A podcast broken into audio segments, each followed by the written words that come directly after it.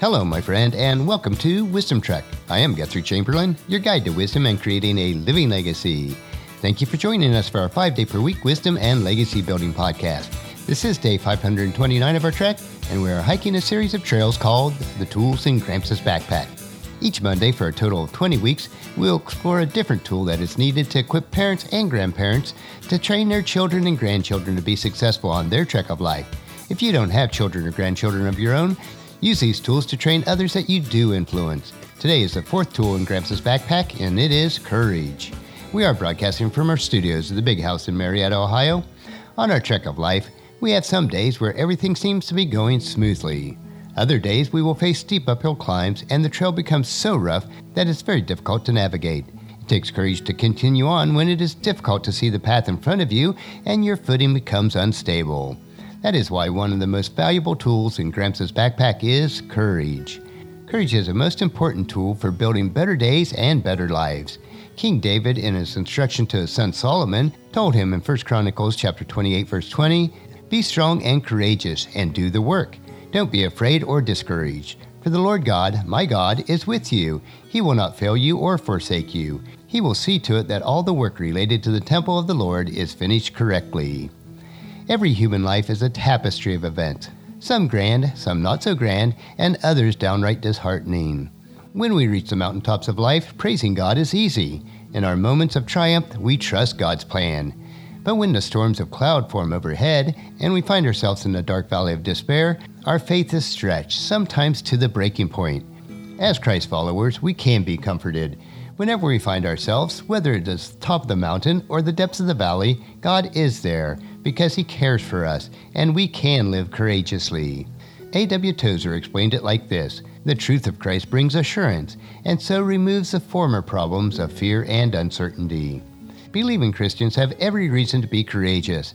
After all, the ultimate battle has already been fought and won on the cross of Calvary. Even dedicated Christ followers may find that their courage is tested by the inevitable disappointments and tragedies that occur in the lives of believers and non believers alike. The next time that you find your courage is tested to the limit, remember that God is as near as your next breath, and remember that He offers salvation to His children. He is your shield and your strength. He is your protector and your deliverer. Call upon Him in your hour of need and then be comforted. Whatever your challenge, whatever your trouble, God can handle it and He will. Jesus showed deep concern for others all the time, as is expressed in Luke chapter 8, verse 50. But when Jesus heard what had happened, he said to Jairus, Don't be afraid, just have faith, and she will be healed. As Christ followers, we should be some of the most courageous people on earth. We may not know what the future holds for us individually, but we certainly know who holds the future. D.L. Moody put it this way Take courage. We walk in the wilderness today and in the promised land tomorrow.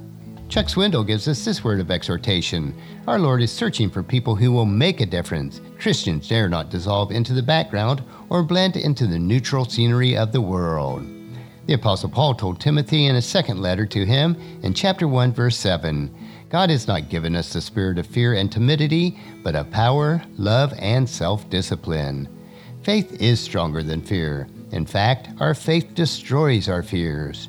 As you teach your children, grandchildren, and anyone else that you impact, infuse into them the words that the apostle Paul wrote in his letter to the church of Corinth in 1 Corinthians chapter 16 verse 13. Be on guard, stand firm in the faith, be courageous, be strong. With these thoughts in mind, we will conclude our trek for today and close Gramps' backpack. But before I do, I will pass this tool of courage on to you.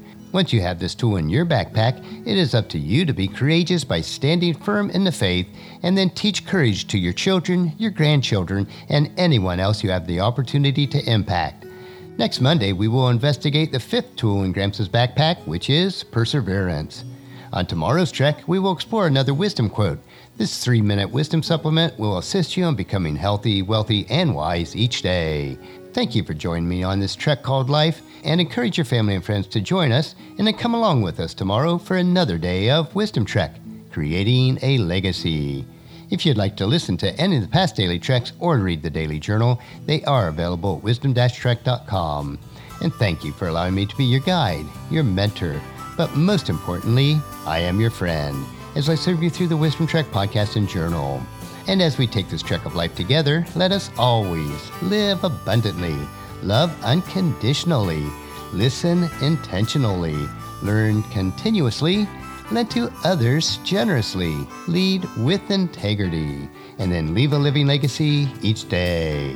I am Guthrie Chamberlain, reminding you to keep moving forward, enjoy your journey, and then create a great day every day.